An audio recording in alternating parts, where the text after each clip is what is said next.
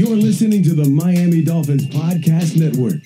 This is Drive Time with Travis Wingfield. Back to throw Tua, looking, flips it downfield, wide open! Touchdown, Tyreek Hill! Unbelievable! Just flew by him for a second time. Tua knew where he was going right away. All the haters out there, man. I really hope you soon jump on his bandwagon. Waddle, Waddle. To a shotgun, back to throw, looking, steps up, fires, touchdown! We got it! It's Waddle! His sixth touchdown Sixth pass touchdown of of the the day. Drive Time with Travis Wingfield begins now. Let me check your pulse if you're not fired up. What is up, Dolph fans, and welcome to the Drive Time Podcast, part of the Miami Dolphins Podcast Network, covering your team, your Miami Dolphins. How's it going, everybody? I am your host, Travis Wingfield, and on today's show, we are going to answer your questions via the Twitter mailbag. We're going to hear some additional media availability from this week's OTAs on Wednesday, and I'll give you the first look into my NFL positional off-season grading project I kicked off a couple of weeks ago and where the Dolphins stack up in that. All of that and more from the Baptist Health Studios inside the Baptist Health Training Complex. This is the Drive Time Podcast. Major Dolphins first down. I think we start here today with your questions on the mailbag because, well, I put it out there a while ago, intended to use it on an earlier episode, did not get to it, but now you guys come up clutch and help provide some some production here, some some producing here for content on the podcast. Let's go ahead and jump right in here. And a great question off the top that I think a lot of folks are wondering what might happen here, and it comes from Joe Zimoski. It's Z I M O S K I. Who emerges as the number three wide receiver? I like Cedric Wilson, but Chosen is proven in the NFL. Good group we got here, though. Yeah, I think it's perhaps the most intriguing camp storyline just because there are so many options and variables for that role. And remember, this is a team that is deep at running back, that utilizes a fullback as much as anybody else in the NFL, and has a lot of varying skill sets in that tight end room that allows you to run sets that only feature two wide receivers, you know, 21 or 12 personnel, at one of the lowest, or I should say, highest rates in the National Football League. So last year, Miami ran 11 personnel. That's the typical, very standard personnel grouping in today's NFL. That's three wide receivers with one tight end and one running back. The Dolphins ran that grouping on just 45% of their plays last year. That was the fourth lowest rate in the National Football League. And that, of course, is due in large part to Alec Ingold and his role and his effectiveness within that role. 35.1% in 21 personnel last year was tops in the NFL, just a few percentage points more than San Francisco, and then 10% higher than the third highest frequency used 21 team in Baltimore last season. You know, Kyle Juszczyk, a big part of that for the Niners, Patrick Ricard, a big part of that for the Ravens. We have Alec Ingold here as our guy. And I, personally, I love those sets because it's a great set to run the football from if they go light in the box. If they do not go light in the box and they load up, all of a sudden you have one on one chances to go vertical with Tyreek and Jalen. And that is a recipe for success every single time. And the reason I mention all this is that you can utilize two of the very best wide receivers in the game to the max. In my opinion, the first and I think fifth best receiver in football. That's how I rank them. I know, Travis, you're a homer, whatever. Go talk to a wall. 3,000 yards last year. If I play you know, if a play calls for two wide receivers, who do you want on the field more than those two guys in the National Football League? They both can score from anywhere. They both can get maximum separation and make the job of your quarterback easier. But you also have plays where they go get a drink of water on the sideline and talk to Wes Welker while they bring in a couple of guys to knock some dudes off the football and run the ball and have some effective red zone offense. Think about the River Cracraft touchdown at home against the Bills last year. Both Waddle and Hill were off the field on that play.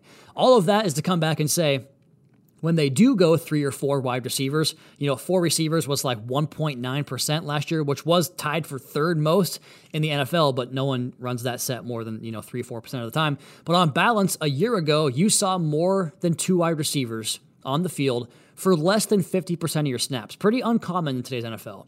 Cedric Wilson, I think, offers a ton in that role. He's got a vertical skill set, run after the catch ability. He's a good blocker. I think that a second year in the offense could do him wonders in terms of just getting the positions down and playing more roles in this offense. I think Erik Ezukanma has all the talent in the world. And speaking of getting the offense down, I mean, basically a redshirt year for him last year. If he gets that put together, we all saw it in camp and preseason, him showcase the ability to go get the football at its highest point and I know college is not the same as the pros, but I keep going back to that Texas Tech tape where he was one of the best run after catch guys in college football. And the physicality he shows, the strength in the legs, he wears the short shorts out at practice. You see it every single day.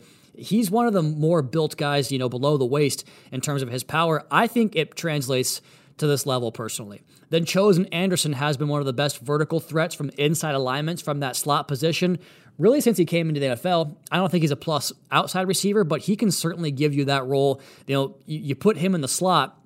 And all of a sudden, you get attention to that area of the field. It just creates so much more space in other areas of the field, both for the run game and the passing game to both Tyreek and Jalen. Everything this offense should do should funnel around creating chances for 10 and 17. And that's why I think this third receiver role can either do that or if you take away your attention from this spot, these guys can win these one on one matchups, like for Braxton Berrios, for instance, who I think in short spaces, if you do go 11 personnel on a third and three play, 10 17 command a ton of attention. All of a sudden, you've got Agent Zero, Braxton Berrios, one on one in a short area against a guy who's probably cornerback three or four for the team. And if you want to bring cornerback one to that position, guess what that means? That means you have cornerback three or four on Tyreek or Jalen. Good luck. We saw that happen for the Lions last year. You don't want to do that. I mentioned Cracraft touchdown against Buffalo. If you have a four wide receiver set and he gets cornerback four, you better be deep there because he is a crafty route runner who, if you don't have a good corner against him, he's going to beat him. That's just how he is with his skill set and his route running. So, just a deep group that I feel confident with seven different guys, seven or eight guys here, who all offer unique skill sets from one another at Andrew McGuire. I didn't answer the question there. I think, to me, I think it's Cedric or Ezukanma. That's my two picks. At Andrew McGuire underscore, who is your top three most clutch South Florida sports players of all time? And who is your favorite succession character and why? Let's go ahead and start with the second part first. I actually have not began season four yet. Uh, went through Barry and watched that over again a couple of times. Um, I think you should leave just came out as well, so I watched that really quickly. And of course, all the Heat and Panthers games have taken up some time. And Julio Rodriguez is scorching hot right now, and the Mariners are playing good baseball. So sports are kind of reigning supreme outside of my Barry obsession. I'll probably begin that this weekend. But to me, it's not a great show for weekly appointment viewing. It's best binged. I, I don't think that's the case for all shows, but that's what I do. I actually kind of like the week long discussion between shows when you have that break. As for my favorite character, isn't the point of the show that you're not supposed to like any of them?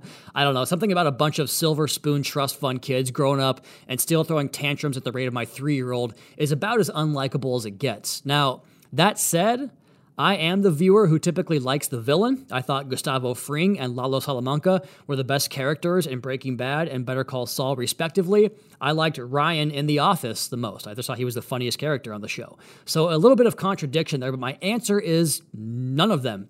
Though if I had to pick one, it would be Greg, just because he's funny and the least silver spoony of them all. Three most clutch South Florida athletes that is tough. And I'm going to kind of take the question a different direction here and just kind of give you the, the three that I think had the most clutch performances, I think. So Dan Marino's number one because, duh, he had the eighth most fourth quarter comebacks of all time, still does. And there's only one guy that was from his era or earlier who tops him. Like you're talking about, you know, it's like Brady and, and Manning and Roethlisberger, and I think Matt Ryan's up there as well. But Johnny Unitas is the only guy who who started his career before Marino, who's ahead of him on that list, 34 to 33. So just one more damn comeback for Dan, and he ties the great Johnny Unitas. So Marino's number one for me. Is Jimmy Butler next, or is it Dwyane Wade? It has to be one of those two guys, right? It's probably Dwyane Wade. Uh, he obviously is Heat basketball, but two finals in four years with a roster that didn't have LeBron and Bosh on it, didn't have Shaq on it. I mean, it's impressive what Jimmy Butler has done. Three in the Eastern Conference finals in the last four years. I'm not going to answer that one entirely. It's one of those two. I lean D Wade, but I think you have to make a strong case for Jimmy Butler. And then it's Josh Beckett. His 2003 World Series clinching start was one of the best baseball performances of all time. I mean, complete game shutout, scattering just five hits and two walks compared to nine Ks. In the World Series, he goes 16 innings, eight hits, five walks, 19 strikeouts, so more Ks than guys on base. A 1.10 ERA, and his OPS allowed was 456.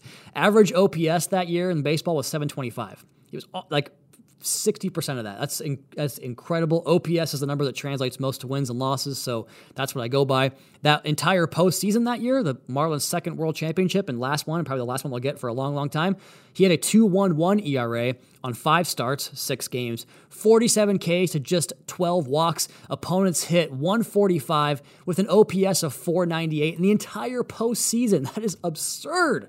Absolutely absurd. And just to let you know, I'm not going back to the 70s or even the 80s because I wasn't alive, and I can't pretend to know how those performances were from a you know cultural standpoint in terms of how they you know impacted uh, the way people saw the game. At Marcos Vieira asked me to give five reasons Yellowstone's better than Succession. Never seen an episode, my man. I know, I know. Everyone talks about how great it is. I've only heard great things, but I'm pretty particular, and that show just does not draw my interest. At Kyle the Commish, are you going to be traveling to Germany for the game against the Chiefs? If no, on behalf of the community, we would like to sweet talk your boss into it. We can make it a family affair too if the wife and little ones want to go as well. So I'm, I'm on radio post game, so traveling hasn't really been conducive to making that show the best version of itself. We do it when we can, but it's, you know, plus traveling is tough with the little kids, like you mentioned. Uh, my wife is really pushing to make this trip happen, I will say. We'll see. It, it would be a ton. Man, getting a three a three and a half year old at that point and a one year old on a flight I, I just don't know but my wife uh, studied abroad for a couple years in college did one uh, semester in spain and another in germany and she taught american children on a military base in germany while she was getting her master's degree so she's a big time traveler she loves being overseas actually has talked about moving overseas in the past and i'm like hey look I'm not a big America guy, but like I kind of like it here. I just I like what I know. Um, but again, making that flight with the little ones, and I just don't know. We'll see. We'll see. Uh, at YZ80, do you think the Dolphins will sign another defensive tackle before the season begins? And also, which UDFAs have the best shot at making the roster? For the UDFA answer, I'm going to go ahead and defer you back to the Emery Hunt podcast when he talked uh, with us on that episode. For my picks, I think Brandon Pili from USC makes a lot of sense. The defensive tackle, Anthony Montal- Montalvo from UCF. Those are two guys they, they definitely put some priority in. Um, looking at the rest of the group here, Chris Brooks is intriguing to me. I, I like the tackle from Cincinnati a lot, James Tunstall. Uh, but go back to the uh, Emery Hunt podcast. You're going to get a good look at, at what he said there, and he, he knows these guys better than I do at this point. But as far as the defensive tackle question, we do know they got some additional cap relief with the post June 1 portion of the calendar. So there's some more flexibility there, which this team always does a great job of managing and maintaining. I do think you need a solution behind what you have with, you know, Sieler, Wilkins, and Raekwon and you know the first two guys especially. But Raekwon's job really needs a, a, secondary snap taker because they just don't have that on the roster right now, unless you rely upon, like you mentioned, undrafted free agents. You're going to have to have a look at the two guys, Pili and Montalvo, here at OTAs, and these can act as a bit of a tryout session for like what the team might need as they assess heading into training camp, where it's kind of like you know full steam ahead, and you still have roster moves that happen. But that's like really all right. What happened over OTAs? Where can we get better? What, Who can we call to to make it better? So you hope that someone can plant their flag in that role over the next couple of weeks here. You really don't have a proven answer right now for that John Jenkins role last year, right? Now, that's only 260 snaps, not a lot, but that is 26, you know, 30% of your workload, give or take. But you don't want to be grasping for someone to fill that role all year because it is an important one. It's it's 260 snaps is not a lot, but it's 260 snaps. I thought Jaylen Twyman and Josiah Bronson had a really nice start to OTAs here. The first couple of practices I saw, but that's 285 and 300 pounds. Those are more Sieler and Wilkins analogs. John Jenkins played at 335, which is the same as Raekwon, which tells you nose tackle, right? It was an area I thought was a need coming into the offseason, and looking at the list now, it's pretty thin. Honestly, the name that jumped to me the most on the UD or the available free agents was probably Vincent Taylor. Remember him? I always thought he was better suited for a more one gap penetration, get up field style of defense, which could be more of the defense this year, but he did play at 315 a year ago, so I, I don't know.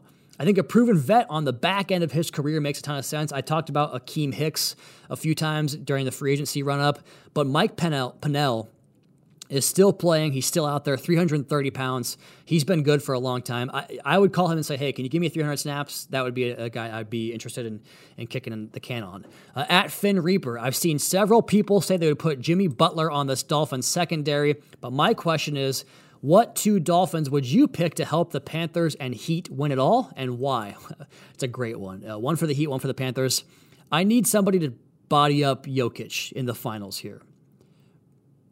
So we need him to be able to get to the perimeter and defend the craziest shot in hoop, that step back, fading away, release behind the head shot that Jokic does. Look, you're not going to get anyone from the Dolphins in the seven foot range, so we need length and we need to be athletic.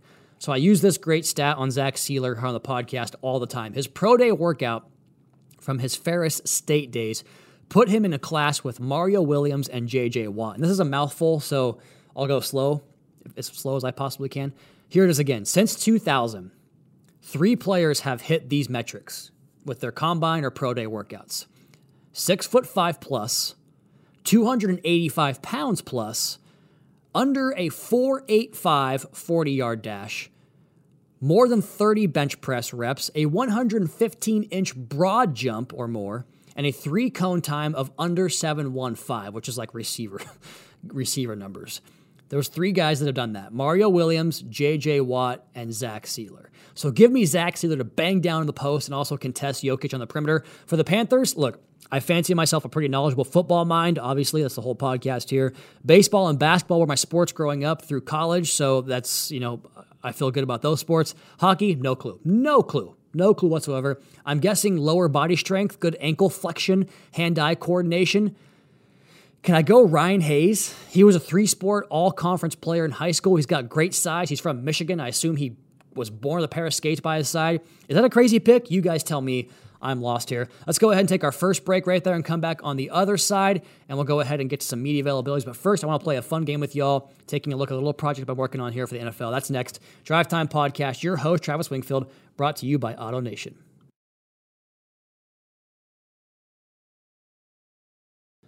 Before we close out the week of podcast here and head into the weekend with some player availabilities from Wednesday, we did not cover on the post practice report, which, if you have not heard that, go back and check it out. We'll have three podcasts breaking down practices next week. Essentially, it's a training camp uh, run through, a rehearsal, if you will, for those three days in a row Tuesday, Wednesday, Thursday. I'll have a podcast for you guys each of those days. We have some fun content coming your way from Media Day as well. So keep it locked right here. And on our socials, on all of our channels, we have tons of stuff coming your way this summer to get you through to the break, as the Heat and Panthers have done to get you into the month of June. And then I guess you have baseball to carry you through uh, into football season. But we have content for you guys to help you get to that uh, bridge that gap, I should say. And I wanted to do this segment here at some point in the summer, and we'll go ahead and do it right now. A little project I've been working on to just kind of get myself more familiarized with the rest of the National Football League. I do it most years, but this year, kind of putting some more time into it, watching more and more tape. And I want to make sure that it's not, or make clear, I should say, that it's not a finished product right now. I need to go back and cut some more tape this summer and get more into the weeds. I also want to attack this thing with a second lens. My first one was going down one team at a time and grading each unit. I think doing each team's running backs and then each team's wide receivers and going by position rather than by team, I think that could help kind of trim some fat off of the grades as you stack them up against one another and get a better feel for, you know, here's the Giants backfield versus the Cowboys backfield type of deal. So that's my disclaimer to say that I'm not final stamping this and it's June, so duh. But I'll tell you this. Here's where my Dolphins grades racked up in my rough draft. The system was this three through 10. I, I, didn't give twos and ones. I didn't give a 10 either. But 10 is generational, best of all time, best position group we've ever seen. Number nine is elite slash best of their position groups. Top four or five uh, is in the nine category. In the eight range, and these all have decimals too, so it's 3.0 through 10.0, so you can be like 8.7 but the eight number is top 10 of your position group or on the periphery. Number seven's a good unit, so like above average. Six is in the average range. Five below average. Four, I put oh no. And then three, I put disaster. So that kind of gives you an idea of the grading scale here. And let's go upside down here for positions because the quarterback is last, and I can't wait to hear, tell you guys what I think of the quarterback here, which you already probably know uh, if you listen to the podcast every day. Safeties, 8.1. That's tied for sixth in the NFL. The Bills, Steelers, Chargers, Broncos, Bears, and I had the Panthers, and we tied with the Seahawks there.